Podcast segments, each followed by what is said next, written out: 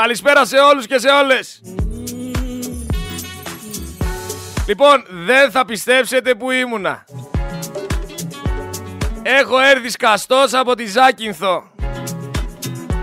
Με έστειλε συγκεκριμένο κανάλι να πάω να πιάσω τον Καρχαρία.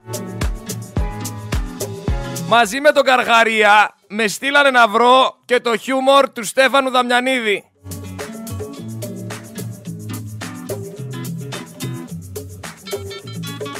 Ο οποίος από το πρωί θεωρεί τον εαυτό του καλό ψαρά και κελαϊδάει ανάλογα. Ξέρει και τι καρχαρίας είναι. Καρχαρίας Μάκο λέει είναι. Πού το έμαθες μωρέ τώρα ότι διαβάζεις στο διαδίκτυο ήσουν εκεί και το είδες. Επίσης μιας και έχω πληροφορίες ότι μίλησε για το εγγλέζικο ψάρεμα. Εντάξει, τουλάχιστον δεν στείλανε σένα. Γιατί αν στέλνανε εσένα από αυτό το κανάλι εκεί πέρα στη Ζάκυνθο, αναγκαστικά θα πρέπει να πάρεις τηλέφωνο και το φίλο σου που έχει τη βάρκα να έρθει μαζί να το πιάσει. Και όταν θα το έπιανε ο φίλος σου, όπως έχει συνηθίσει, όπως έχει συνηθίσει να κάνει ο Στέφανος, όταν το έπιανε ο φίλος του και το έβγαζε, θα το έπαιρνε και θα έβγαινε αυτός φωτογραφία με τον Καρχαρία και θα έλεγε εγώ το έβγαλα. Γιατί εντάξει, καλός ή κακός, εγώ τραγουδάω από την ακτή. Ε, τραγουδάω. Με στείλει και μηνύματα. Εγώ ψαρεύω από την ακτή. Βγάζω ψάρια. Και τα δείχνω. Τα δικά μου τα ψάρια. Δεν ανεβάζω ότι έβγαλα άλλων ψάρια. Γιατί έχουμε πολλές πληροφορίες. Επίσης σε κάτι διαγωνισμούς ψαρέματος που θες και debate να κάνουμε και είμαι μέσα, δεν έχω κοτέψει σε τόσα και τόσα. Θα κοτέψω να στο debate επειδή ξέρεις πέντε ψάρια παραπάνω το τι χρώμα έχουν και τι πτερίγια. Όποτε θες debate. Μέρα και ώρα πες μου μόνο και θα είμαι εκεί. Και επειδή λοιπόν έχω μάθει κάποιες πληροφορίες ότι σε ένα διαγωνισμό είχες πάει και επειδή δεν έβγαλες αρκετά ψάρια γιατί ο διαγωνισμός έλεγε όποιος βγάλει τα πιο πολλά ψάρια κερδίζει και τα ζυγίζανε τα ψάρια για να δούνε ποιος έβγαλε τα πιο βαριά ψάρια και τα πιο πολλά ψάρια. Έχω πληροφορίες ότι μέσα στα ψάρια που έβγαζες έβαζες βαρύδια. Έβαζες βαρύδια μέσα στα ψάρια για να είναι πιο βαριά η σακούλα. Και πάλι δεν το κέρδισες στο διαγωνισμό που θες και debate. Εδώ είμαστε λοιπόν, σε προκαλώ ανοιχτά να μου πεις μέρα και ώρα να τα βάλουμε κάτω και δεν θα μιλήσουμε με θεωρία. Δεν θα... Έτσι τον, τον κέρδισε το διαγωνισμό λέει. Έτσι τον κέρδισες με βαρύδια μέσα στα ψάρια. Άσε τον πρόλογο σου λοιπόν. Σε προκαλώ ανοιχτά σε debate, όχι να πούμε τι, ψάρ, τι χρώμα είναι τα ψάρια και πώς είναι τα ψάρια και τι είναι τα ψάρια. Να πούμε που έχει πάει ο καθένας και τι έχει βγάλει. Κάτσε, διάβασε Όσες μέρες είναι όταν θα γίνει το debate να δεις τι χρώμα είναι τα ψάρια, ποια είναι θηλυκά, ποια είναι αρσενικά, ποια είναι αρμαρφόδητα. Κάτσε, μάθε, διάβασε κάνα βιβλίο για να έρθεις εδώ να μου πεις μετά. Για πες μου, ρε, ποιο ψάρι έχει κόκκινα μάτια, ποιο έχει γαλάζια και ποιο έχει πράσινο. Λες και με νοιάζει, με δεν με νοιάζει. Εγώ ξέρω να βάζω στα αγκίστρι πάνω ό,τι βάζω, τα κόλπα μου, να το ρίχνω και να βγάζω. Το τι βγάζω δεν θέλω καν να ξέρω. Ή τηγάνι θα φύγει ή βουβού. Ποια τρώγονται, τα ξέρω, μην ανησυχείς. Εδώ είμαστε λοιπόν. Η πρόκληση είναι ανοιχτή. Περιμένουμε η μεσημεριανή όλη μέρα και ώρα. Άκου εκεί, θα κάνω το μυτσοτάκι εγώ. Μα δεν ξέρεις με ποιον μιλάς.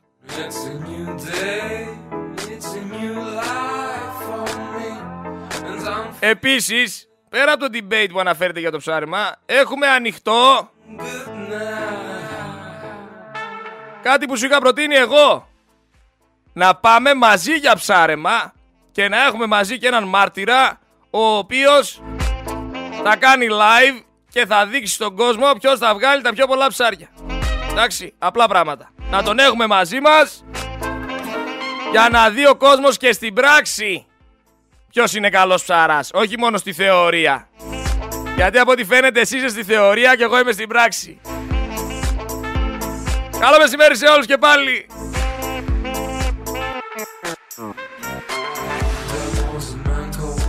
Υπάρχει κόσμος εκεί πέρα έξω που έχει διαβάσει το πόρισμα για τα τέμπη και συνεχίζει να χρησιμοποιεί τα τρένα. Εγώ προσωπικά σας το λέω δεν θα έμπαινα σε τρένο άμα διάβαζα ότι τελικά ακόμα δεν υπάρχει τηλεδιοίκηση. Ακόμα υπάρχουν ρουσφέτια. Ακόμα δεν υπάρχει σύστημα ασφαλείας. Ακόμα δεν, έχουν, δεν έχει αποζημιωθεί κανένας. Και σίγουρα δεν θα ξαναψήφιζα Νέα Δημοκρατία μετά από αυτό το πόρισμα. Είστε τρελοί. Πάτε καθόλου καλά.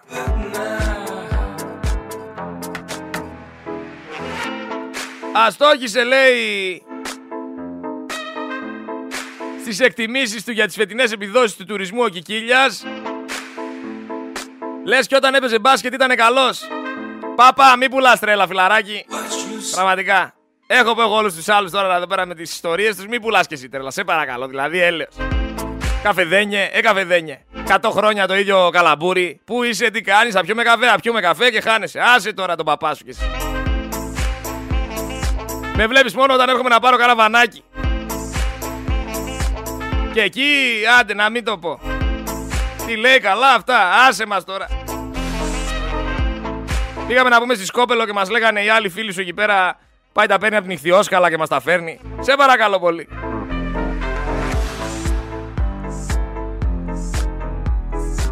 Περιμένω μέρα και ώρα και από σένα. Κανένας δεν έχει λάβει υπόψη ότι η ευδοκία αυτή η κοπέλα που πήγε εκεί στη συγκέντρωση του Μητσοτάκη για να μιλήσει, για να διαμαρτυρηθεί, για να πει τον πόνο της, πήγε μόνη της. Και αυτό είναι κάτι που πρέπει να σημειωθεί. Πήγε μόνη της. Θα έπρεπε κανονικά να πάει με πάρα πολύ κόσμο. Και αυτός ο κόσμος να τη σταθεί και να αποδείξει σε όλους αυτούς ότι δεν είναι μόνη. Έχουμε τώρα που έχουμε τα ψαρέματα, έχουμε που έχουμε τους καρχαρίες, έχουμε τους παπάδες, έχουμε το, το Στέφανο, έχουμε τον έναν, έχουμε τον άλλον ιστορίτε, έχουμε και τον Φουρτιώτη. Έχουμε και τον Φουρτιώτη, ο οποίος πλέον βγαίνει ανοιχτά και απειλεί. Βγαίνει και λέει, κύριε Γεραπετρίτη, έρχονται αρκετά ροζ βίντεο με γαλάζιους υπουργούς, ο Μένιος ο Φουρτιώτης, ρε παιδιά. Και θα αναστενάξει, λέει, όλη η Ελλάδα με τους γαλάζιους υπουργούς και βουλευτές που έχω, λέει, στα ροζ βίντεο μου. Επίσης λέει ο Βουρθιώτης ότι ο Γεραπετρίτης παίρνει 10.000 ευρώ το μήνα για να κλείνει αθώους στη φυλακή. Λέει ότι κοστίζει στον ελληνικό λαό 500.000 ευρώ ο Γεραπετρίτης, ο Υπουργός, χωρίς να έχει εκλεγεί. Ο Βουρθιώτης, παιδιά, δεν είναι καλά. Έχει τρελαθεί. Το αφεντικό τρελάθηκε. Δεν πάει καλά. Τον βάλανε μέσα, ποιος ξέρει τι τον κάνανε. Σηκώθηκε τώρα μετά από τόσους μήνες.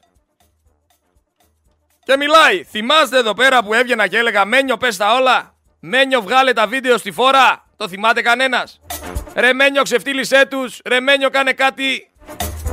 Τίποτα. Ε, όσοι το θυμούνται το θυμούνται. Τίποτα δεν έκανε όμως ο Μένιος. Αβαβά. Μόκο. Έκατσε στην πάντα. Δεν κελάιδισε. Ε, καλά να πάθεις ρε Μένιο. Είμαστε ανάμεσα σε ένα πολύ μεγάλο δίλημα όμως. Έχουμε να διαλέξουμε.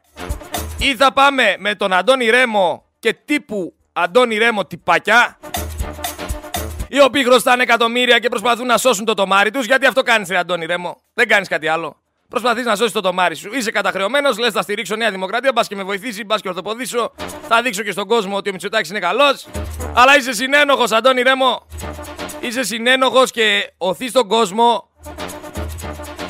σε λάθος δρόμο. Γιατί αυτοί οι άνθρωποι έχουν κάνει πάρα πολλά εγκλήματα.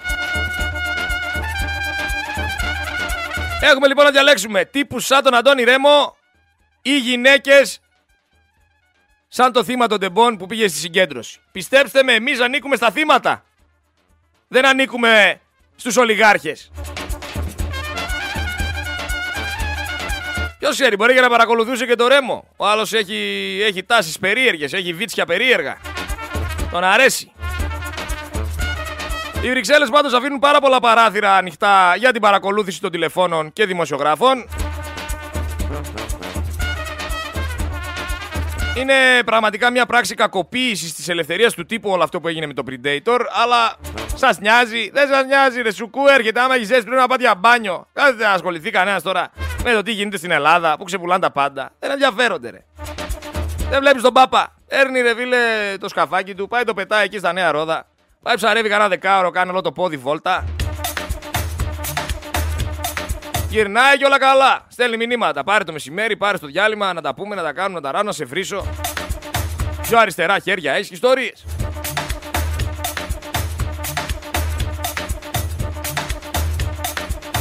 Γεια σου ρε Ρέμο που σε στηρίζει και ο κόσμος που έχεις κρίνει πως είσαι και στο σωστό δρόμο. Από πού το έκρινες αυτό; Είσαι στο σωστό δρόμο για να ξεχρεώσεις; Σε ποιο σωστό δρόμο είσαι;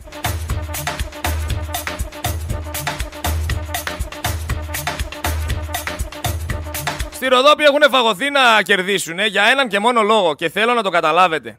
Γιατί το θεω, θεωρούσαν την, την περιοχή εκεί τσουτσέκι τους. Σου λέει καλά ρε τώρα, αυτούς εδώ, αυτοί εδώ δεν μας ψηφίσανε. Μας ψήφισε όλη η Ελλάδα και δεν μας ψήφισαν στη Ροδόπη. Δεν μας ψήφισαν τα τσουτσέκια μας. Δεν μας ψήφισαν αυτοί που βοηθάμε. Δεν μας ψήφισε το τουρκικό προξενείο του Ερντογάν. Αυτοί δεν μας ψήφισαν. Για να κάνουμε μια επίσκεψη να τους απειλήσουμε, να τους υπενθυμίσουμε ποιοι είμαστε και τι κάνουμε. Να τους εξηγήσουμε το πείμα. Πώς πάει και τι έχει μέσα. Γιατί δεν μας τα λένε καλά. Όλος ο χάρτης μπλε και η ροδόπη κόκκινη. Πάνε καθόλου καλά.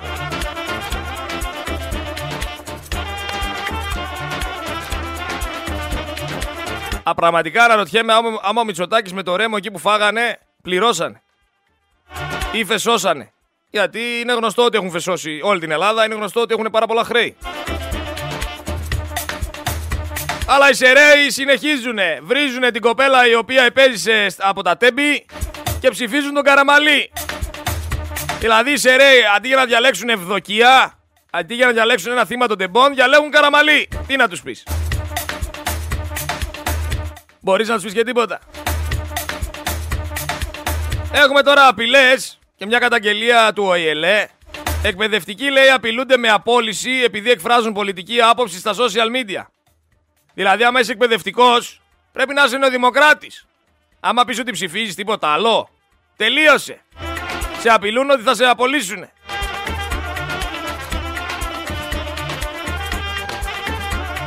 Φυσικά η Ομοσπονδία Ιδιωτικών Εκπαιδευτικών Λειτουργών Ελλάδος, ο ΙΛΕ, αυτός που σας είπα,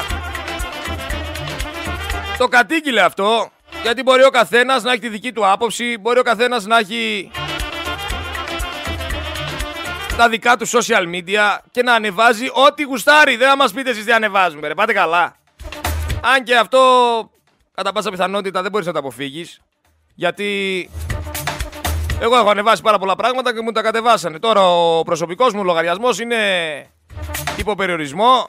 Γιατί λέει ανέβασα προχθές αυτό το βίντεο από την Πορντό με αυτόν τον έγχρωμο ο οποίος αρπάζει το παιδάκι από την κυρία. Μου τον περιορίσανε. Λες και έκανα κάτι κακό. Αυτό το βιντεάκι το μεταξύ κυκλοφορεί σε όλη την Ευρώπη. Το δικό μου λογαριασμό βρήκατε να περιορίσετε. Με Καηλή και Μάντζο όμως, το νέο Πασόκ που έχει αλλάξει τρία βημή με τον Ανδρουλάκη έχει όλα τα προσόντα για συγκυβέρνηση. Είναι το ίδιο πράγμα. Πασόκ και Νέα Δημοκρατία είναι το ίδιο μαγαζί. Μην τρελαίνεστε. Επίσης ήθελα και χθες να το πω, οι κομμένοι της πλεύσης ελευθερίας Αυτούς δηλαδή που η Κωνσταντοπούλου έστειλε από το κόμμα για να βάλει το γυμναστή, τον άντρα της, τη γυναίκα της, το θείο της, τη μάνα της, τον πατέρα της και για να είναι πιο ενωμένη, όπως μας είπε ένας ακροατής ε, μέσα στη Βουλή. Αυτοί οι κομμένοι της πλεύσης ελευθερίας καλούν σε debate τη ζωή Κωνσταντοπούλου. Μαζεύτηκαν οι υποψήφοι τους οποίους αδίκησε η ζωή Κωνσταντοπούλου Βγήκανε, μιλήσανε και είπανε Ζωή Κωνσταντοπούλου θέλουμε debate. Τι γίνεται με τα debate, ρε; Ένας θέλει για ψάρεμα. Οι άλλοι θέλουν με τον πολιτικό αρχηγό που στηρίζανε. Αυτό πάντως που μια μέρα το στηρίζετε και την άλλη μέρα όταν σας ξυλώνει βγαίνετε και λέτε ότι είναι ο χειρότερος. Δεν το καταλαβαίνω. Τελευταία στιγμή το καταλάβατε μάλλον. Σας έδιωξε, σας έστειλε σπίτι, του, σπίτι σας. Είναι πιο σημαντικό να μπει ο άντρας της. Πάτε καλά. Πάτε καθόλου καλά. Ακυρώνουν στην Ιταλία πιστοποιητικά γέννησης παιδιών. Επειδή λέει έχουν οι γονείς το ίδιο φίλο. Λογικό μου φαίνεται. Δεν γίνεται να έχει δύο πατεράδες ή δύο μανάδες και να γράφεις στο πιστοποιητικό γέννησης ότι αυτοί το γέννησαν. Μα δεν το γέννη, δεν γίνεται να το γεννήσουν αυτοί. Σε αυτόν τον κόσμο είμαστε 8 δις και είμαστε 8 δις γεννημένοι Από γυναίκα και άντρα. Είναι παράλογο να γράφει το πιστοποιητικό γέννησης ότι είναι από δύο άντρες ή δύο μανάδες. Και καλά κάνουν στην Ιταλία. Δεν θα τρελαθούμε τελείως. Επειδή είστε εσείς παρανοϊκοί ανώμαλοι, θα γίνουμε κι εμείς παρανοϊκοί ανώμαλοι.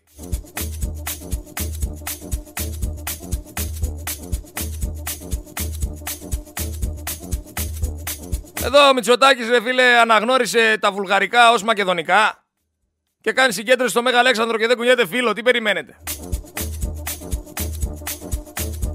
Και άμα βγω εγώ και πω ότι αγαπάω την πατρίδα, αγαπάω τα βουνά της, τα δάση της, τα χωριά της, τις παιδιάδες της, θα με πούνε ότι είμαι φασίστας. Κάποιοι ντρέπονται να πούνε ότι πιστεύουν στο Θεό. Έχουμε και αυτούς. Και έχουμε και άλλους, όπως χθες αυτόν που ακούσατε που έκλαιγε και φώναζε και έκανε και έρανε, που εργαλειοποιούν την πίστη για να πάρουν κάνα ψηφαλάκι. Και μετά μου λες πώς γίνεται να μην μπερδευτείς. Παρεμπιπτόντως, χθε ήρθε ένας ακροατής εδώ από το ραδιόφωνο, ο οποίος μου έδωσε δύο screenshot εκτυπωμένα. Και τι λέει, είναι πάρα πολύ σημαντικό αυτό που λέει ο συγκεκριμένος ακροατής, γιατί λέει το βράδυ των εκλογών στις 11.30 ώρα, ο οικολόγος αυτός ο Δημοσθένης, πώς τον λένε στο επίθετο μου, ωραία.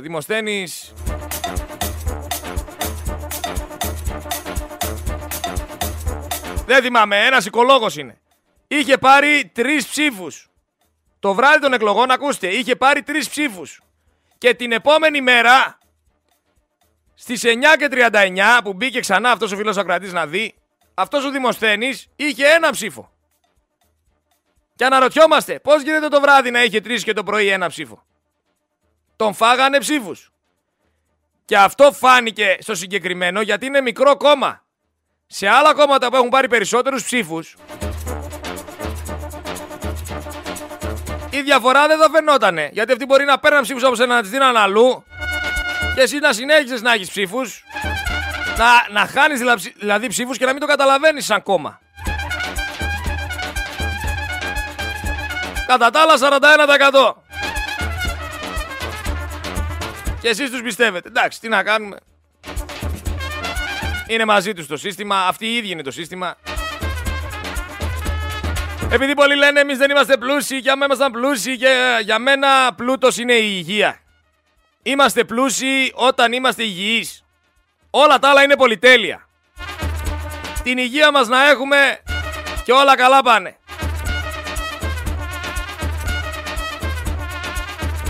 Για αθλητικές εφημερίδες τώρα που έχουν γίνει φυλάδια κομμάτων δεν θα κάτσω να συζητήσω. Εντάξει, έχει κατατήσει γελία η κατάσταση. Και γελίοι και όλοι αυτοί μαζί. Φτάνει τόσο. Είναι αστείο πλέον. Ακούστε τώρα. Στη Μύκονο τιμή. Ελληνική σαλάτα. 28,50. Καλαμάρι γεμιστό. 148 ευρώ ρε. Είναι αθεό, αθεόφοβη είναι. Το καλαμάρι 148 ευρώ. Ψωμί 15 ευρώ για δύο άτομα το ψωμί. Μην φανταστείτε κάμια 10 φρατζόλες. Λοιπόν, τη γράφει Milkshake φράουλα 38 ευρώ. Milkshake σοκολάτα 38 ευρώ. Μπύρα συγκεκριμένη 35 ευρώ. Μοχίτο 58 ευρώ. Σύνολο λοιπόν στη Μύκονο άνθρωπος έχει πληρώσει για ελληνική σαλάτα ένα καλαμάρι, ένα ψωμί, δύο milkshake, μία μπύρα και ένα μοχίτο 360 ευρώ. Και εσείς μου λέτε μετά γιατί δεν έρχονται τουρίστες. Ε, τι να έρθουν να κάνουν, άμα δίνουν 300 ευρώ για δύο μιλξέ και μια, ένα καλαμάρι. Τι να έρθουν να κάνουν, ρε, πάτε καλά. Και μη μου πείτε για αυτούς φαίνονται φθηνά. Όχι, δεν φαίνονται φθηνά. Ξέρουν ότι τους κοροϊδεύουν εδώ πέρα όλοι και τους ψυρίζουν. Είναι ξεκάθαρο. Το πρόβλημα είναι ότι ε, κανένας εκεί πέρα έξω δεν αντιλαμβάνεται ότι οι άνθρωποι στο εξωτερικό δεν είναι χαζοί. Θεωρούν οι Έλληνες ότι είναι οι έξυπνοι και όλοι οι άλλοι είναι φελοί. Είναι ηλίθιοι. Θεωρείτε ότι μόνο εμείς υπάρχουμε και μόνο εμείς είμαστε έξυπνοι. Όλοι οι άλλοι είναι στα δέντρα στο εξωτερικό, σε, ε, τρώνε βελανίδια, δεν ξέρουν την αλφάβητο. Αυτό θεωρείτε. Μήπως σιγά σιγά να αρχίζουμε να καταλαβαίνουμε ότι έχουμε πολύ μεγάλη άποψη για τον εαυτό μας; Λέω εγώ τώρα. Δεν λέω ότι δεν έχουμε βοηθήσει. Δεν λέω ότι ο ελληνισμός δεν είναι η ρίζα του πολιτισμού σε όλο τον κόσμο. Δεν λέω ότι από εμάς ξεκίνησαν τα μαθηματικά, η γεωμετρία και όλες οι επιστήμες. Δεν το λέω αυτό. Λέω απλά ότι έχουμε φτάσει σε ένα σημείο να νομίζουμε ότι εμείς είμαστε οι καλύτεροι και όλοι οι άλλοι είναι οι λύθοι. που δεν είναι έτσι. Γιατί άμα κάτι βάλω και, κάτω, αν τα βάλεις κάτω και δεις ότι τι παθαίνω ρε παιδιά. Κράμπες στον εγκέφαλο παθαίνω. Εγκεφαλικό σιγά σιγά έρχεται τέλος. Έτσι πως πάει. Αν τα βάλεις κάτω και δεις ότι ο κόσμος δεν ενδιαφέρεται για τα τέμπη. Ο κόσμος δεν ενδιαφέρεται για τις παρακολουθήσεις, για την έβεια, για τις φωτιές, για τα χιόνια, για τις βροχές. Δεν ενδιαφέρεται που κάθε δημαρχάκος, κάθε προεδράκος κλέβει λεφτά, που κάθε περιφερειάρχης κάνει ό,τι γουστάρει, που έχει τον Άδωνη Γεωργιάδη να του κουνάει το δάχτυλο, που έχει κάθε καταχρεωμένο να του λέει ξαναψήφισέ με. Το μότο της εκπομπής ξεχάσαμε σήμερα παιδιά. Σας γλεντάνε οι καταχρεωμένοι. Σας γλεντάνε οι καταχρεωμένοι. Το είπα να φύγει από μέσα. Άμα λοιπόν δεις ότι ο κόσμος δεν ενδιαφέρεται για τίποτα, ούτε καν για τους νεκρούς της πανδημίας, θα καταλάβεις ότι κάτι παίζει με την νοημοσύνη μας. Άμα δεις ότι σοκάρεται τρεις μέρες και μετά ξεχνάει ποιος ήταν, θα καταλάβεις ότι έχουμε πρόβλημα αντίληψης.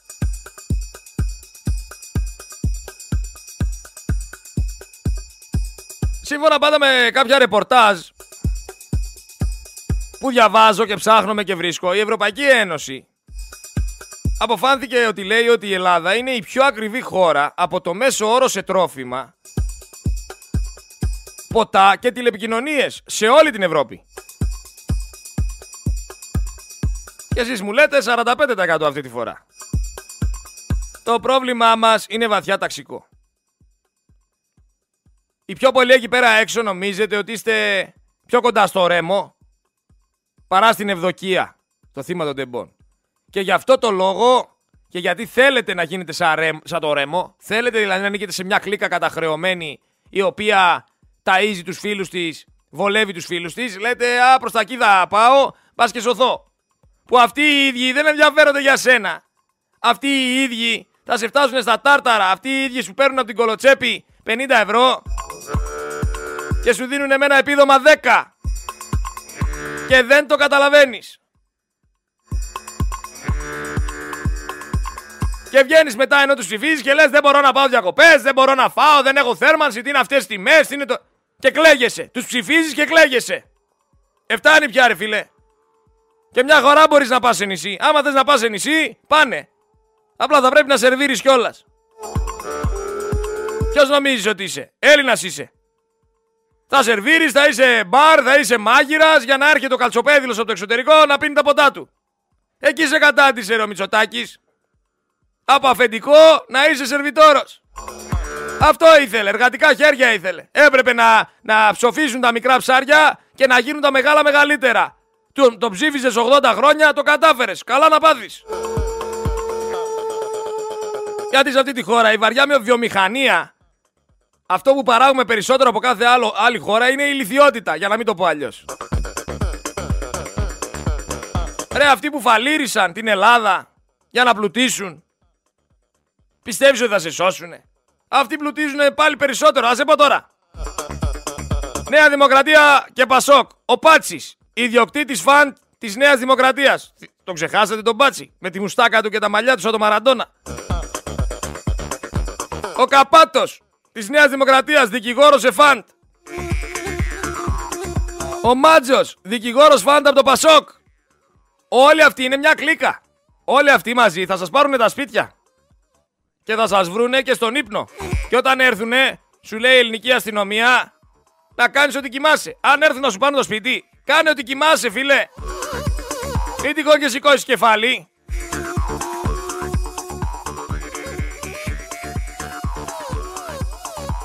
Μη σηκώσεις κεφάλι. Ο Μάτζο συγκεκριμένα του Πασόκ κυνήγησε διάφορους διανεολήπτες. Το 2021 εκπροσώπησε φαντ και σε δίκη κατά πολίτη για χρέη 130.000 ευρώ από στεγαστικό. Το όνομά του αναφέρεται και στα δικόγραφα. Ο ίδιος που είπε ότι σταμάτησε τη δικηγορική του δραστηριότητα το 2019 είπε ψέματα γιατί αυτό δεν ισχύει.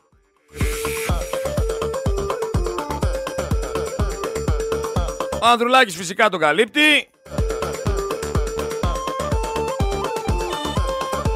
Και η ιστορία συνεχίζεται.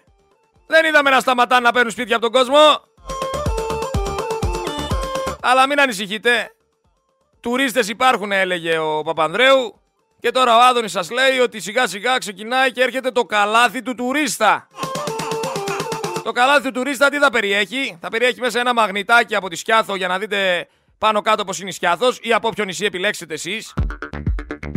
Θα περιέχει ένα μικρό μπουκαλάκι με λίγη άμμο από τις παραλίες για να πάρετε μια εικόνα πως είναι η άμμο στα νησιά. Το καλάθι του τουρίστα θα περιέχει επίσης Αυτά εδώ, αυτές τις φωτογραφίες που από πίσω μπορείς να γράψεις κάτι και να τις στείλεις. Πώς λέγονται μωρέ, κολλάει ο κεφαλός μου. Που είναι για αλληλογραφία μωρέ που τα χρησιμοποιούν, που τα πουλάνε. Αυτά τα τρία θα έχει μέσα το καλάθι του τουρισμού για να μπορέσετε να πάρετε μια άποψη πώς είναι τα νησιά τα ελληνικά και να μπορέσετε να γευτείτε λίγο ελληνισμό.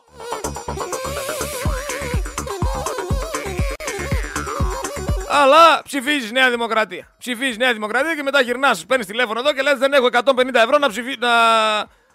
να πληρώσω τη ΔΕΗ. Ποιος σε φταίει, ρε φίλε; Ποιος σε φταίει; Ποιος σε φταίει που έχεις επαναστάτες οι οποίοι μόνο μιλάνε και δεν κάνουν τίποτα άλλο; Ποιος σε φταίει; Μέχρι τα κύθυρα έφτασαν ρε, τα τουρκικά αλλιευτικά. Τουρκική σημαία σηκώσανε και δεν έγινε θέμα. Και συνεχίζετε να μου λέτε ζήτω Μητσοτάκης. Στο τέλος θα δούμε τουρκικό αλλιευτικό στα Νέα Ρόδα.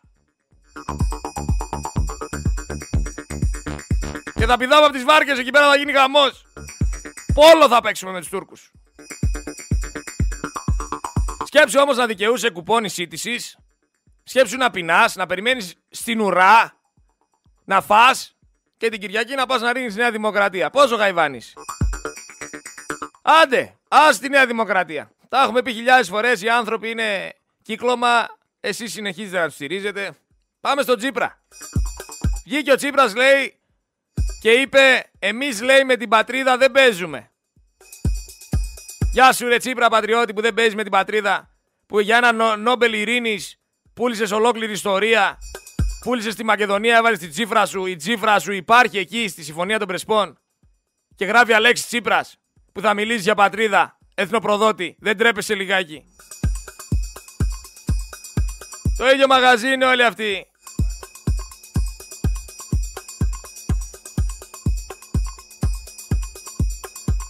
Πολλά πολλά χαιρετίσματα στην Κάβα Τσακυρίδης. Έχεις ρε κανένα καθαρό τσίπουρο να πούμε αγιορίτικο.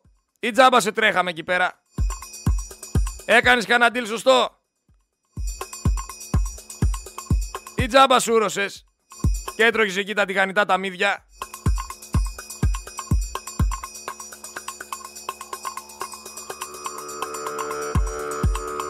Οι ίδιες οικογένειες, αυτό είναι κάτι το οποίο είναι ακραίο. Οι ίδιες οικογένειες οι οποίες χρόνια τώρα ψηφίζουν Νέα Δημοκρατία 40, 80, 100 χρόνια συνεχίζουν να μιλάνε. Συνεχίζουν να μιλάνε και να υποστηρίζουν φανατικά ότι οι συγκεκριμένοι μπορούν να αλλάξουν την Ελλάδα. Ρε, σε αυτά που βγάζεις, όση ζάχαρη κι αν βάλεις, κουραμπιέδες δεν γίνονται. Και μιλάνε φανατικά και υποστηρίζουν και λένε ότι ο Άδωνης θα αλλάξει τη χώρα, θα τη σώσει τη χώρα και ο Μητσοτάκης είναι ο καλύτερος και πάει λέγοντας. Γιατί τα λένε αυτά; Για να δικαιολογήσουν την ενοχή που νιώθουν. Για να δικαιολογήσουν ότι υπάρχει κάποιος λόγος που στηρίζουν όλους αυτούς και ότι δεν είναι το βόλεμα.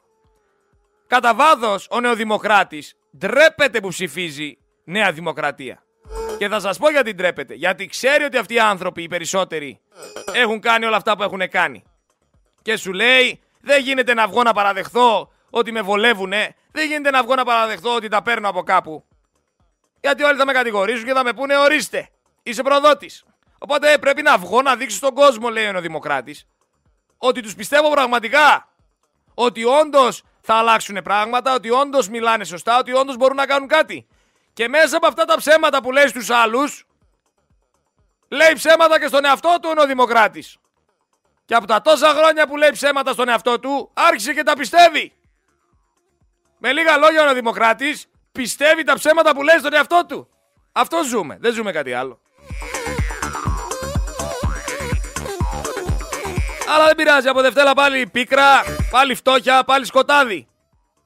Και εγώ δεν μπορώ να δικαιολογήσω ο ίδιος ο Δημοκράτης που λέει ψέματα στον εαυτό του και τα πιστεύει, να βγαίνει μετά και να κλαίγεται. Ε, τι κλαίγεσαι, ρε αδερφέ. Τι κλαίγεσαι. Μόνος σου τα κάνεις. Όπως λέει και ο σοφός λαός, όπως έστρωσες, κοιμήσου. Τι μας κλαίγεσαι.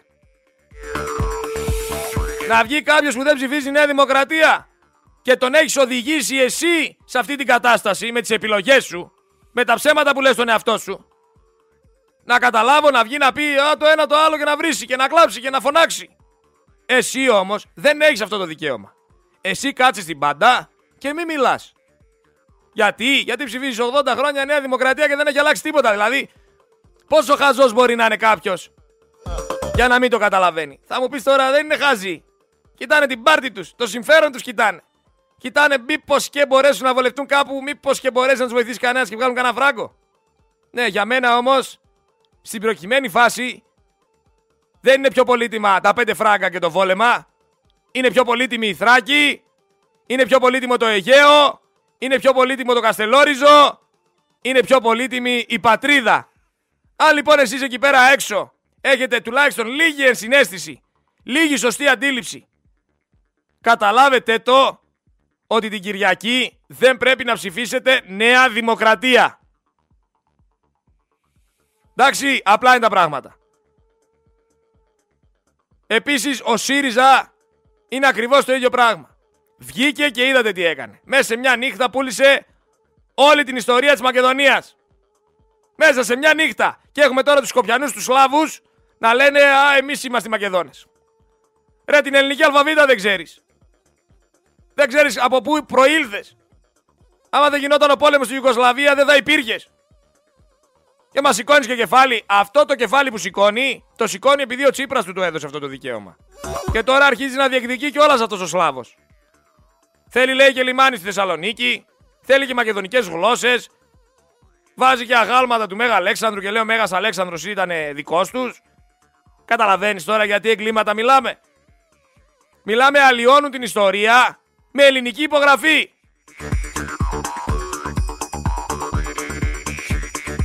Το ίδιο λοιπόν και ο Τσίπρας. Για τον Ανδρουλάκη δεν θα μιλήσω. Ο Ανδρουλάκης είναι η ουρά του Μητσοτάκη. Το κρατάει από εκεί που το κρατάει και κάνει ό,τι γουστάρει. Μαριονέτα του είναι. Με μαριονέτες δεν ασχολούμαι. Μαριονέτες είναι πολύ στην πολιτική σκηνή. Να το ξέρετε. Πάρα πολύ. Και επειδή το σύστημα παίζει βρώμικα και μερικοί δεν μπορείτε να αντιληφθείτε τον τρόπο που παίζει, πρέπει να καθίσετε και να σκεφτείτε τι ακριβώς συμβαίνει. Εγώ σας τα λέω καθημερινά, αλλά δεν ακούτε. Νιώθω δηλαδή ότι βάζετε ραδιόφωνο και με το που βάζετε ραδιόφωνο και ξεκινάω και μιλάω, βάζετε και το, ο, το ασπίδες. Παράλληλα. Βάζετε να ακούσετε, αλλά βάζετε και το ασπίδες. Και το ασπίδες σας γράφουν πάνω εγωισμός. Γιατί εγωιστικά το παίρνετε. Γιατί σας λέω την αλήθεια και αντιδράτε. Για αυτά που είπα τώρα για έναν νεοδημοκράτη, ο νεοδημοκράτης θα αντιδράσει. Ξέρεις γιατί θα αντιδράσει, Γιατί δεν θέλει να αποδεχτεί την αλήθεια.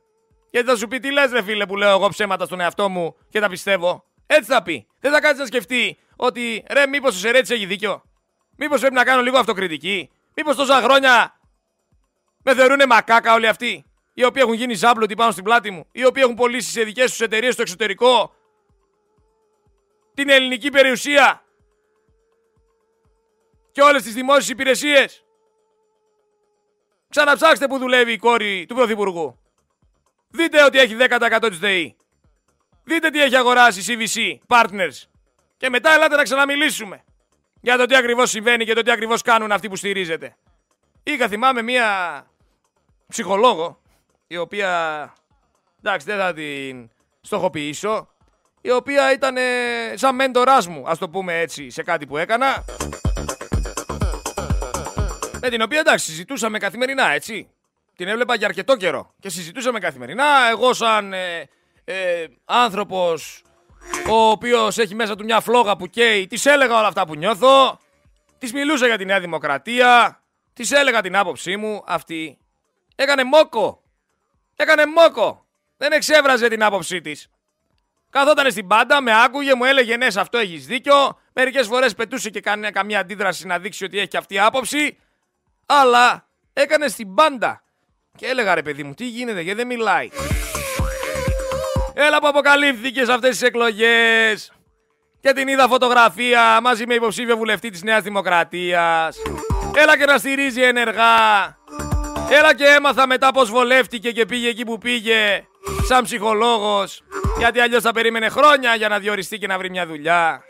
Έλα που έμαθα πως ξεκίνησε το ιστορικό της και ποιος είναι ο άντρας της και τι κάνει ο άντρας της και που εμπλέκεται ο άντρας της. Έλα ρε σου λέω μια ιστορία τεράστια. Έλα ρε σου λέω το γνήσιο ρουσφέτη. Και αυτοί οι τύποι κυκλοφορούν με μπουκαμισάκια, με κουστούμια, το παίζουν επιχειρηματίες. Άρε, πραγματικά θα ήθελα να μπορώ να μιλάω όπως μιλάω στη ζωή μου κανονικά. Να χρησιμοποιήσω μία λέξη η οποία είναι βρισιά, είναι σχρή βρισιά, αλλά τους αντιπροσωπεύει πάρα πολύ. Αυτοί οι τύποι λοιπόν με τα κουστούμάκια και τα πουκαμισάκια που το παίζουν επιχειρηματίες και το παίζουν εφοπλιστές και το παίζουν μάγκες και το παίζουν έξυπνοι και εγώ είμαι αυτό εκείνο και ε, δεν είναι τίποτα άλλο από άτομα. Να σας το πω έτσι βρισιά, άτομα που κάνουν στοματικό. Εντάξει, δεν είναι κάτι παραπάνω. Αυτοί με τα κουστούμάκια εκεί πέρα σε δήμους, σε περιφέρειες, με, με, τα, με τα κουστούμάκια και τα, και τα πουκαμισάκια, οι έξυπνοι και καλά, οι πετυχημένοι και καλά, οι άριστοι και καλά, που έχουν καταφέρει τα πάντα μόνοι τους και ξέρετε, παρουσιάζουν ένα προφίλ. Είμαι εγώ και άλλος κανένας. Και εγώ έχω το λαμπρό μυαλό και όλοι οι άλλοι είστε τριτοτέταρτοι. Αυτοί λοιπόν δεν είναι κάτι άλλο από άτομα που κάνουν στοματικό.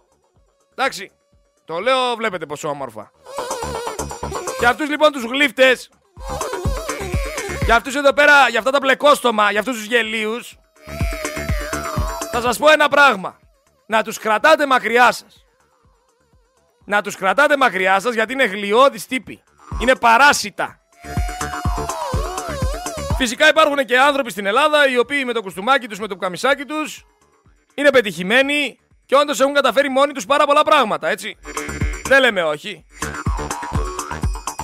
Θα τους καταλάβεις όμως από το ύφος τους αυτούς που έχουν ε, καταφέρει μόνοι τους ότι έχουν καταφέρει. Γιατί για να μπορέσεις να καταφέρεις πολλά, πρέπει να έχεις έναν χαρακτήρα ο οποίος δεν είναι υπερόπτης.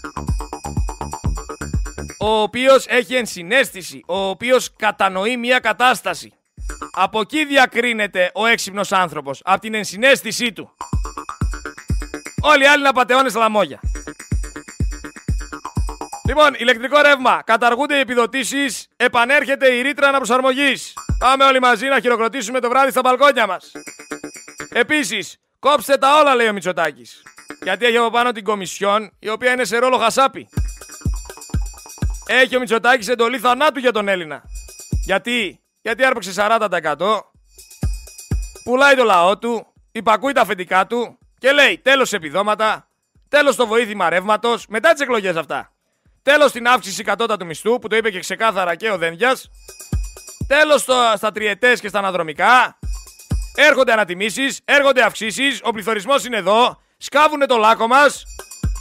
Υπάρχει μείωση οικογενειακών δαπανών, ραγδαία υπερφορολόγηση και μετά ελάτε να μου πείτε εσείς ποιος στέει.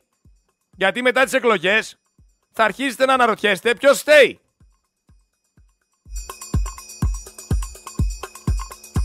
Ποιος στέει λοιπόν για τις παρακολουθήσεις Predator; Ποιος στέει για το σκάνδαλο Νοβάρτης και τη συγκάλυψη; Ποιος στέει για τη λίστα Πέτσα, για τη λίστα Κικίλια, για τον Πλεύρη, για τη λίστα ΕΙΔΑΠ και όλα αυτά τα λεφτά που δώσανε στα μέσα μαζικής ενημέρωσης; Γιατί τα δώσανε αυτά τα λεφτά; Για να σας κάνουν πλήση εγκεφάλου.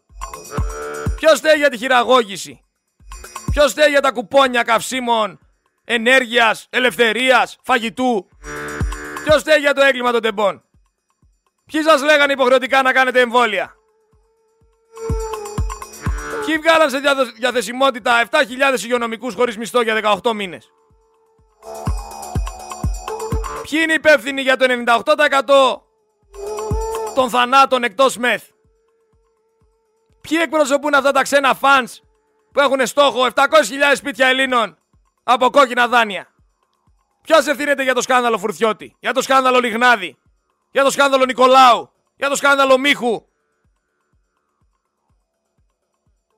Ποιος ευθύνεται που δεν έχουν βγει στην επιφάνεια 213 ονόματα παιδεραστών; Ποιος στέει που συγχωρέθηκε, που δολοφονήθηκε ο Καραϊβάς; Ποιοι φταίνε για τη δολοφονία Σαμπάνη; για δολοφονία η άσονα του παιδιού με τη μηχανή έξω από τη Βουλή; Είναι εσχρότητα να παραμένουμε σιωπηλοί όταν η Ελλάδα αδικείται, είχε πει ο Δημοσθένης. Εσείς λοιπόν εκεί πέρα έξω που είστε μαζόχες, χτυπήστε το κεφάλι σας στον τοίχο τρεις-τέσσερις φορές, να συνέλθετε λίγο γιατί δεν καταλαβαίνετε τι πάτε να κάνετε. Ξεπουλάτε τη χώρα σας, ξεπουλάτε τους συνανθρώπους σας, ξεπουλάτε όλα όσα ζήσατε μικροί. Τα ήθη, τα έθιμα, την ταυτότητά σας. Ξέρω ότι οι περισσότεροι εκεί πέρα έξω θυμάστε τη γιαγιά και τον παππού σας. Στο χωράφι. Τους θυμάστε να περνάνε καπνά. Τους θυμάστε να δουλεύουνε. Θυμάστε τι είχαν τραβήξει. Και δεν ξεχνάτε σίγουρα το πόσο Έλληνες ήταν. Μην ξεπουλάτε λοιπόν όλα όσα αγαπήσατε. Για τα λεφτά. Μην είστε τόσο φιλάργυροι. Δεν μπορώ να καταλάβω ρε παιδιά, αλήθεια. Θέλουνε Μητσοτάκη πρωθυπουργό και Πλεύρη υπουργό υγείας. Τι να κάνεις, θα κάτσεις να μαλώνεις. Θέλουν εδώ πέρα να έχουμε κοινότητες όλης της Ανατολής.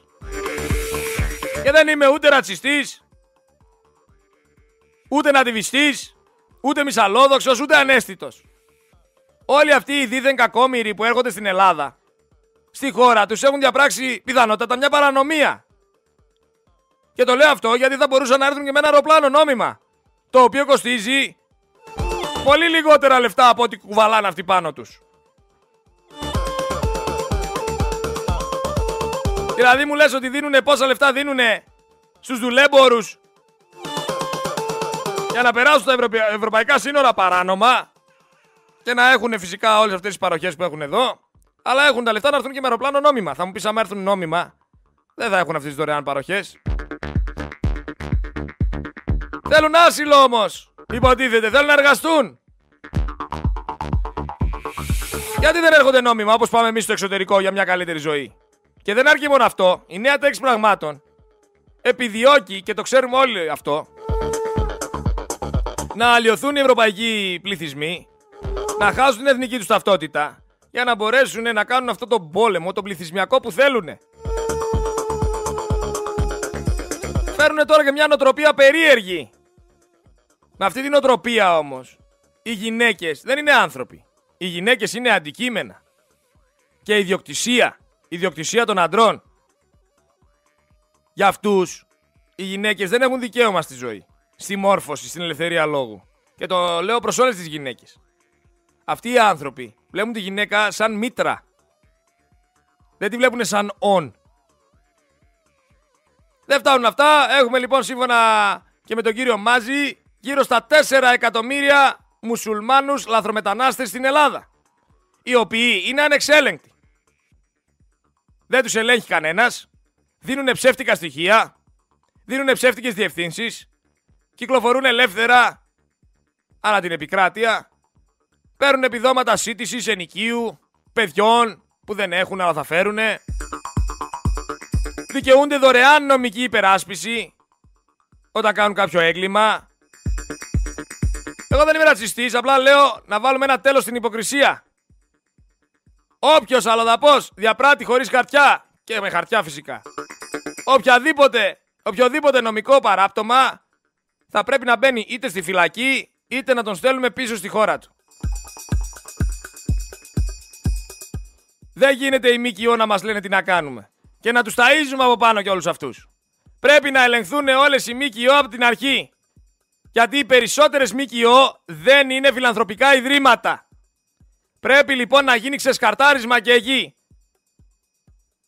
Πέρα από τη θρησκεία που οι περισσότεροι παπάδες είπαμε γίνεται τι γίνεται, το κάναμε το ξεκαθάρισμα και το ξεσκαρτάρισμα που πρέπει να γίνει στη θρησκεία και στην εκκλησία. Πρέπει να γίνει ξεσκαρτάρισμα και στις ΜΚΟ. Αυτά είναι κάποια βήματα. Αυτές είναι κάποιες αποφάσεις που με τον εαυτό μου έχω καταλήξει ότι πρέπει να πάρει ένας ηγέτης στην Ελλάδα και να μπορέσουμε να σώσουμε ό,τι δεν σώζεται αυτή τη στιγμή. Έλα όμως ο Μητσοτάκης δεν είναι ηγέτης. Ο Μητσοτάκης είναι γόνος. Ο Μητσοτάκης είναι προσκυνημένος. Ο Μητσοτάκης τρέχει και δεν φτάνει για να σώσει τον εαυτό του. Ο Μητσοτάκης είναι καταχρεωμένος.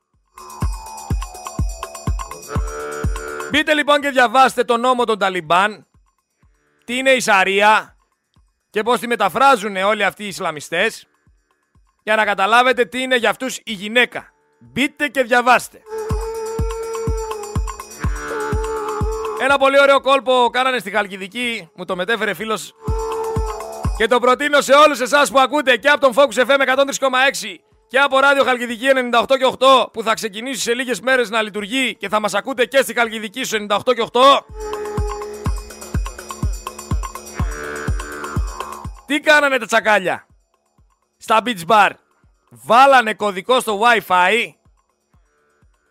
Μασεντόνια is Greek. Και αναγκάζεται ο Σκοπιανός που πάει στη Χαλκιδική στο beach bar να γράψει για να μπει στο Wi-Fi Μασεντόνια is Greek. Είναι ένα ωραίο σπάσιμο. Ωραία ιδέα και προτείνω σε όλους όσους έχουν beach bar να το κάνουνε.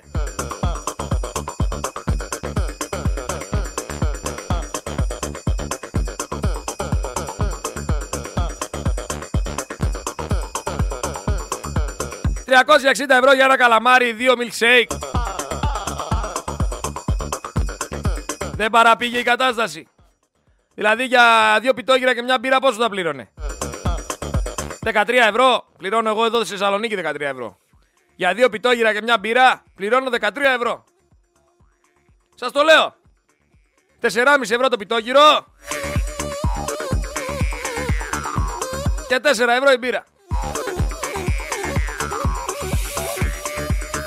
Πώς σας φαίνεται; Και άμα πεις να πληρώσεις με καμιά κάρτα, άστο. Στραβώνει ο μαγαζάτορας, κατεβαίνουν τα μούτρα του, δεν σε χωνεύει, σε βλέπει μετά και σε βάζει δύο πατάτες και ένα κομμάτι γύρω. Τρελαίνεται. Στα νησιά φανταστείτε τώρα πόσο κάνει το πιτόγυρο. Αλλά μας είπανε ότι δεν είναι υποχρεωτικές οι διακοπές. Σε ακριβείς προορισμούς, σε ακριβούς προορισμούς. Δεν είναι υποχρεωτικές. Άμα θες πας διακοπές σου λέει. Μετά θα βγει να σου πει για παράδειγμα ότι δεν είναι υποχρεωτικό το air condition το καλοκαίρι. Είναι μόδα, δεν είναι ανάγκη. Μπορείς να κάθεσαι μέσα στο σπίτι και να υδρώνεις, να σκάς. Μπορεί να σου πει μετά ότι δεν πρέπει να έχεις κι άλλο νεφρό. Μπορείς και με ένα νεφρό. Ή να σου πει ότι για ποιο λόγο να μην κάνεις ελεύθερο κάμπινγκ στην παραλία της Θεσσαλονίκης και να βουτάς στο θερμαϊκό. Θάλασσα είναι κι αυτή. Μπορούν να σου πούν πολλά πράγματα. Όλα τα περιμένω από αυτούς.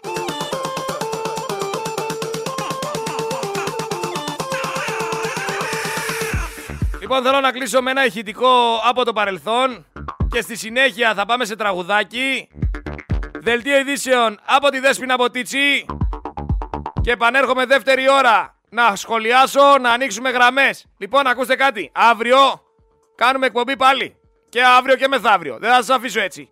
Μέχρι την Κυριακή εδώ πέρα θα είμαι να σας υπενθυμίζω όλα αυτά που έχουν κάνει όλοι αυτοί.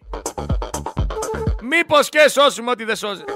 Ακούστε λίγο αυτό το ηχητικό για να θυμηθείτε τι λέγανε το 2007, τι κάνανε το 2007 και να, να σκεφτείτε λίγο για τις εκλογές.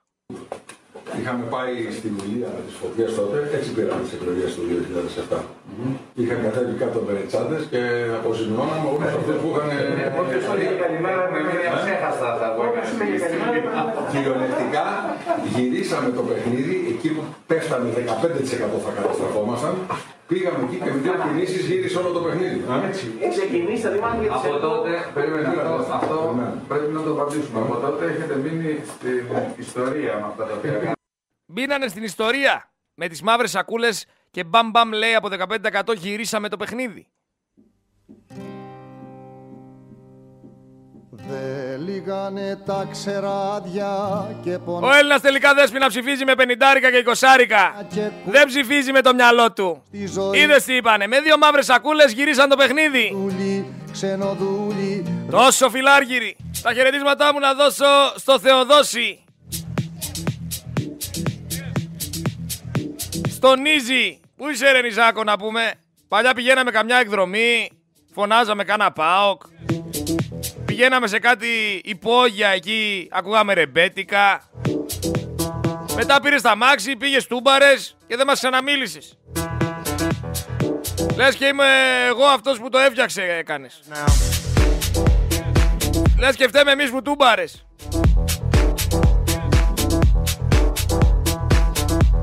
Καλησπέρα σε όλη την τηλεφωνική παρέα. Χαιρετίσματα σε όλους και σε όλες και πάλι. Εδώ είμαστε. Θέλω να πάμε να δούμε τώρα, μιας και μπήκαμε, χαιρετίσματα και στο φιλαράκι μου που κάνει μακροβούτι, το ποδηλάτι, το Χριστάρα. Θέλω να πάμε να δούμε λίγο στο Αρκαλοχώρι τι γίνεται. Στο Αρκαλοχώρι, στο οποίο είναι σε απόγνωση η σεισμόπληκτη εδώ και δύο χρόνια μετά τον Εγκέλαδο, βγαίνουν λένε ότι είναι όμοιροι της γραφειοκρατίας. Παραπονιούνται που δεν πήγε να τους επισκεφτεί κανένας. Παραπονιούνται που κανένας δεν ενδιαφέρθηκε. Και κάτσα έψαξα πόσο πήρε η Νέα Δημοκρατία στο Αρκαλοχώρι. Στο Αρκαλοχώρι η Νέα Δημοκρατία πήρε φιλαράκια που ακούστε τώρα θα τρελαθείτε. 32,41%. Εμ δεν σας βοηθάει κανένας. Εμ τους ψηφίζετε. the rivers, let the damned water beat. There's some people down the way that's thirsty, so let the liquid spirit free. The people are thirsty because of man's unnatural hand. Watch what happens when the people catch wind, when the water hit the banks of that hard, dry land. Liquid spirit, liquid spirit,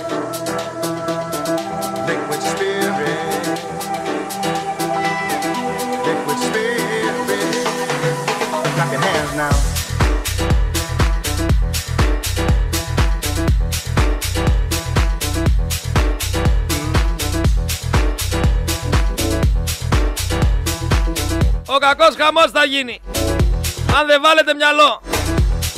Όσο ακούτε τη Σούπερ Κική, την Τούνη, τον Κοψιάλη και όλους αυτούς που γίνανε διάσημοι από ένα Instagram και το παίζουν τώρα influencer και είμαστε εμείς και έχουμε άποψη και, και, και, και που τους ακολουθήσατε και τους καράτε επειδή γελούσατε μαζί τους.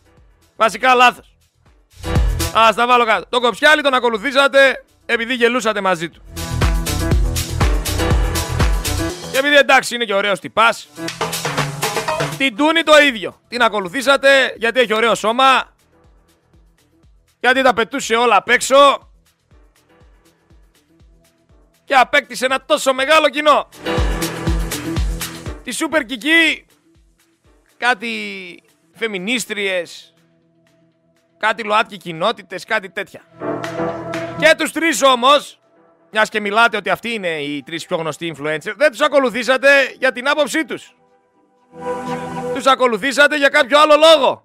Και τώρα δέχεστε τις απόψεις τους. Που οι απόψεις τους είναι κλάφτα γαράλαμπε. So let the liquid spirit free. Επίσης είπαμε, εφορία στο Instagram δεν υπάρχει. Unnatural hand. Watch what happens when the people catch Δεν φτάνει που τα καταστρέψανε όλα στην Ελλάδα και συνεχίζουν να τα καταστρέφουν. Θέλουν τώρα να ασχοληθούν και με τον Όλυμπο. Σου λέει έχουμε τον Όλυμπο. Το ξέρει όλος ο κόσμος. Από εκεί δεν θα βγάλουμε λεφτά. Θέλουν λοιπόν να κάνουν εκεί κατάλημα. Να κάνουν καταλήμματα, ξενοδοχείο, τετράστερο. Να βάλουν λέει θέλουν τελεφερίκ και να ανοίξουν δρομάκια για να τον αξιοποιήσουν. Ρε αδερφέ, τον αξιοποιεί τόσος κόσμος που χαίρονται, περπατάνε μέσα στη φύση, έχει τόσα είδη εκεί πέρα που δεν έχει πουθενά αλλού. Γιατί να πάτε και εκεί να τα διαλύσετε όλα, για να βγάλετε χρήμα. Ρε δρόμο από εδώ πέρα όλοι κοπρόσκυλα. Πάρτε και τα λεφτά σας, πάρτε και την περιουσία σας, πάρτε και τα μυαλά σας και δρόμο. Τι δεν καταλαβαίνετε. Κάποια πράγματα δεν μπορείς να τα αγγίξεις. Πήγατε με κάνετε τσιμέντο στην Ακρόπολη ρε. Ασόβαροι. Και βρέχει τώρα και δημιουργούνται εκεί πέρα λίμνες. Δεν τρέπεστε λιγάκι, βράχο τόσα χρόνια και πέρα δεν τον πήραξε κανένας, τον πήραξε τώρα η Μενδόνη. Ποια είσαι βρε Μενδόνη και πήρες μόνη σου την απόφαση να πας να βάλεις τσιμέντο εκεί στον ιερό βράχο. Είναι δυνατόν.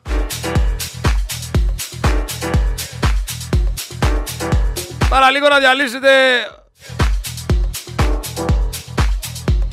διάφορα μνημεία. Και οι Τούρκοι κατέστρεψαν την Αγιά Σοφιά. Και αναρωτιέμαι και ξαναλέω αυτή η UNESCO για ποιο λόγο υπάρχει; Για να μαζεύει εκατομμύρια. Δεν κάνει τίποτα.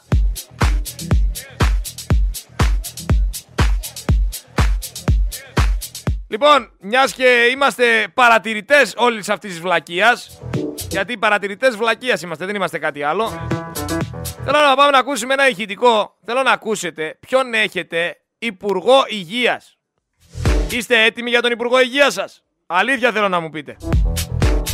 Θέλω να είστε ειλικρινείς. Είστε έτοιμοι να ακούσετε έναν δικηγόρο τον οποίο έχετε για Υπουργό Υγείας; Ναι ή όχι; Περιμένω απαντήσεις στο Viber στο 6907-483-484.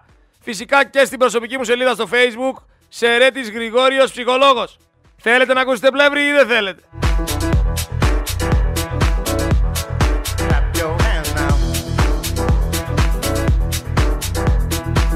Λέτε ωραία.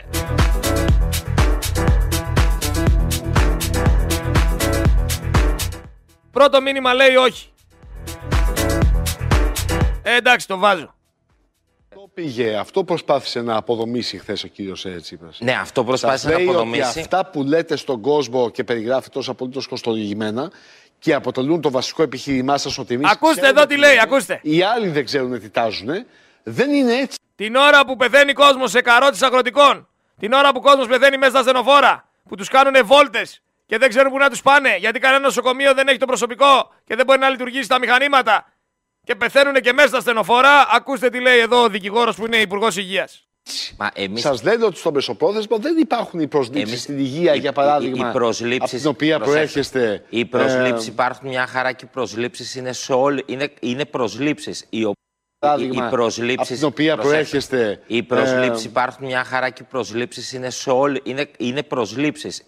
Οι, παράδειγμα, οι προσλήψεις, από την οποία προσέξτε, προέρχεστε. Οι προσλήψεις ε, υπάρχουν μια χαρά και οι προσλήψεις είναι σε όλη, είναι, είναι προσλήψεις οι οποίες είναι στον προγραμματισμό του Υπουργείου, Ναι. συνδέονται είναι πέρα από τις 10.000-15.000 επικουρικό προσωπικό που έχουμε και αναφέρονται συγκεκριμένα στις αποχωρήσεις οι οποίες θα γίνουν όχι από την υγεία, συνολικά από τον δημόσιο Άρα, τομέα. και όταν πώς λέει ο πηγαίνουν. κύριος Τσίπρα ότι δεν θα είναι επιπλέον 10.000, Είναι επιπλέον. Είναι, αλλά θα είναι- αντικαταστήσουν είναι- αυτούς που θα Δεν φύγουν. αντικαθιστούν. Στο ένα Δεν- προς όχι, ένα στον δεν κανόνα, αντικαθιστούν, δηλαδή, γιατί- πώς θα Όχι, γίνει; μισό λεπτό. Έχουμε επικουρικό προσωπικό. Το Ναι, επικουρικό ψεύδεται τον προσωπικό. κύριο Σκέρτσα τώρα. Άλλο σας λέω. Το επικουρικό δεν είναι ε, το ένα προς ένα προς την υγεία. Ναι. Είναι αναγκαστικά το ένα προς ένα είναι συνολικά Μάλιστα. στον δημόσιο χώρο. Μάλιστα. Στην υγεία θα υπάρξουν επιπλέον Επιπλέον. προσλήψεις. Αυτά τα θα μας φάγανε, αυτά τα άμα, αυτά, αυτά όλα. Ξέρετε γιατί; Γιατί πλέον δεν έχετε μάθει ούτε το απλό. Σε, σε παιδάκι δημοτικού να πάω να ρωτήσω τι κάνουν οι πολιτικοί πριν τις εκλογές, θα σου πει τάζουνε. Δεν υπάρχει περίπτωση. Άμα πας σε παιδάκι και ρωτήσεις τι κάνουνε πριν τις εκλογές οι πολιτικοί, θα σου πει ε, δίνουν υποσχέσεις. Ολόκληροι μαντράχαλοι, ολόκληρες γυναίκες δεν έχετε καταλάβει ακόμα ότι πριν τις εκλογές οι πολιτικοί τάζουν και δίνουν υποσχέσεις. Και μετά τις εκλογές, κάθε τετραετία, σας ξεχνάνε, σας γράφουν εκεί που δεν πιάνει μελάνη και κάνουν τις business τους. Δεν βάζετε μυαλό όμως. Ακόμα πιστεύετε. Δηλαδή άμα έρθει κάποιος σας πει «Ε, εντάξει θα κάνω αυτό, θα κάνω προσλήψεις, θα πάρω ασθενοφόρα, α, ωραία, ας το ψηφίσουμε. Μιλάμε για τόσο χαϊβάνια. Πραγματικά η λέξη χαϊβάνια ταιριάζει απόλυτα. Απόλυτα! Liquid spirit.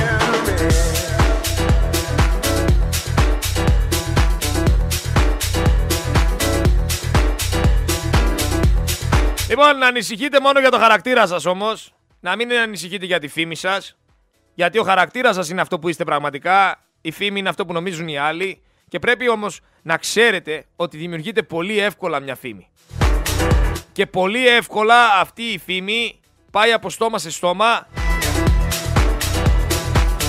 και εδραιώνεται πάνω στο πρόσωπό σου.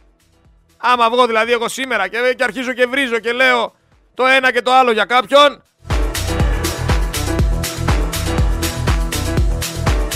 Και αύριο μεθαύριο δεν βγει αυτός να δώσει απάντηση. Δεν θα βγει να δώσει απάντηση γιατί ξέρει ότι είναι αλήθεια. Συνήθως στη δυσφήμιση οι άνθρωποι αντιδράνε. Άμα δείτε κάποιον να μην αντιδράει λοιπόν, το καταπίνει. Και θα πάρω σαν παράδειγμα ας πούμε το Λοβέρδο. Για το Λοβέρδο εγώ έχω πει επανελειμμένα ότι το όνομά του δεν μεταφράζεται, ότι υπήρχε σε ένα έγγραφο και δεν το λέω μόνο εγώ, το λέει όλη η Ελλάδα. Και δεν αντιδράει. Το ίδιο κάνουν και οι δημοκράτες. Που τους λένε όλοι απαταιώνες κλέφτες και δεν αντιδράνε. Το ίδιο κάνουν, δεν αντιδράνε γιατί υπάρχουν στοιχεία.